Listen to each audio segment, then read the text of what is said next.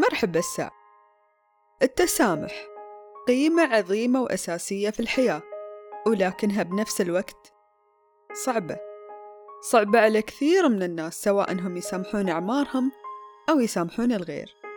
بس قبل لا أسترسل بالكلام خلوني أوضح لكم مفهوم التسامح اللي أنا أقصده.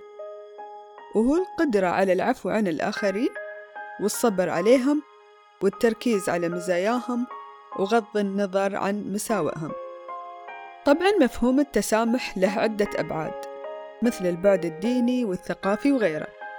بس أنا ما أبى أتكلم عن كل هالأبعاد. أبى أركز على التسامح كقيمة ومهارة اجتماعية نتعلمها ونطبقها لإدارة علاقاتنا بالآخرين. اتفقنا من البداية إنها مهارة صعبة على كثير من الناس واتفقنا كذلك على إنها مهارة وقيمة اجتماعية مهمة. زين كيف أقدر أتعلمها؟ مثل أي مهارة ثانية نحتاج نتعلمها لازم نعرف إنها تأخذ وقت وممارسة مستمرة عشان نقدر نوصل لدرجة التسامح اللي نطمح لها بقولكم عن بعض الخطوات اللي ممكن تساعدنا نتعلم نسامح واحد لازم نتعلم الطريقة المناسبة في تفريغ المشاعر السلبية سواء بالفضفضة أو الكتابة أو ممارسة هواية نستمتع فيها. كل وشخصيته وطبعا نحن متفقين في الحلقات السابقة أن المشاعر السلبية مؤذية إلنا بشكل كبير وتسبب بالأمراض. فضروري جدا نتخلص منها وما نعطيها مجال إنها تتراكم فينا لأنها المشاعر تضرنا نحن أكثر من إنها تضر الطرف الثاني. وأنا هني أتكلم عن المشاعر السلبية اللي تنتج عن المواقف اللي نتعرض لها مع الآخرين مثل الحقد والكره والرغبة في الانتقام وغيرها من هذه المشاعر. اثنين لا تسترجع الموقف السلبي وتتم تشغل الشريط كل شوي في مخك. هالشي بيعزز فيك المشاعر السلبية وما بيخليك قادر أنك تتحرر منها. ثلاثة ضروري نتجنب الناس اللي تشحننا وتشجعنا على الانتقام. يلا لازم ترد. خذ حقك. إذا ما رديت بتبين أنك ضعيف. وإذا وإذا وإذا. لا لا لا. هذه الناس لازم نتفاداها.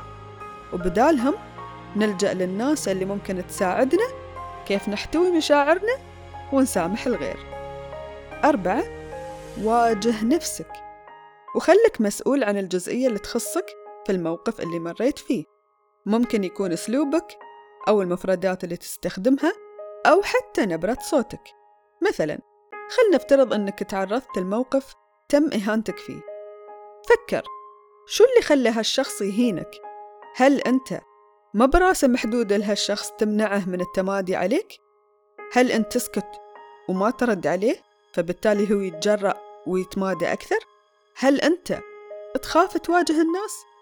لازم تكون واضح مع نفسك في تحديد الأسباب اللي تخص جزئيتك في الموقف وتحدد كيف تقدر تتفادى الوقوع في نفس الموقف مستقبلا؟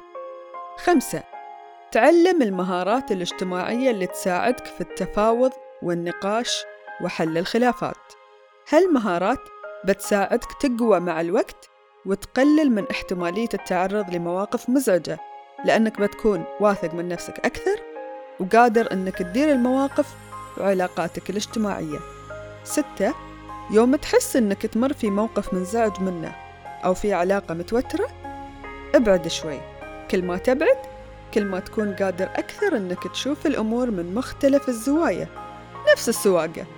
كل ما تبعد عن السيارة اللي قدامك كل ما تكون قادر أنك تشوف الشارع بشكل أوضح وتحقق لنفسك الأمان. هل نحن نتعلم نسامح عشان الغير ولا عشان أنفسنا؟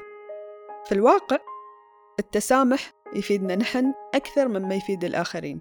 كيف؟ أول شيء ناخذ أجر الإحسان في العفو عن الناس.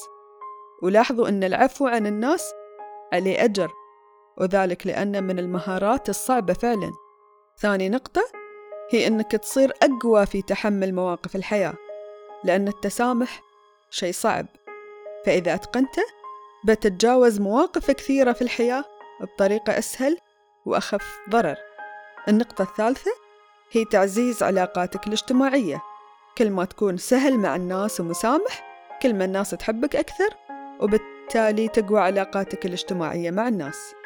في الأخير إذا أنت من الناس اللي يعتقدون أن التسامح سذاجة لأنهم يتنازلون عن حقوقهم وأن الشخص لازم ينتقم ويرد حقه ويعامل الناس بالمثل فأنصحك بشدة. أنك تعيد النظر وتحاول تغير مفهومك عن التسامح. لأن مثل ما ذكرت نحن ما نسامح عشان الناس نحن نسامح لأنفسنا.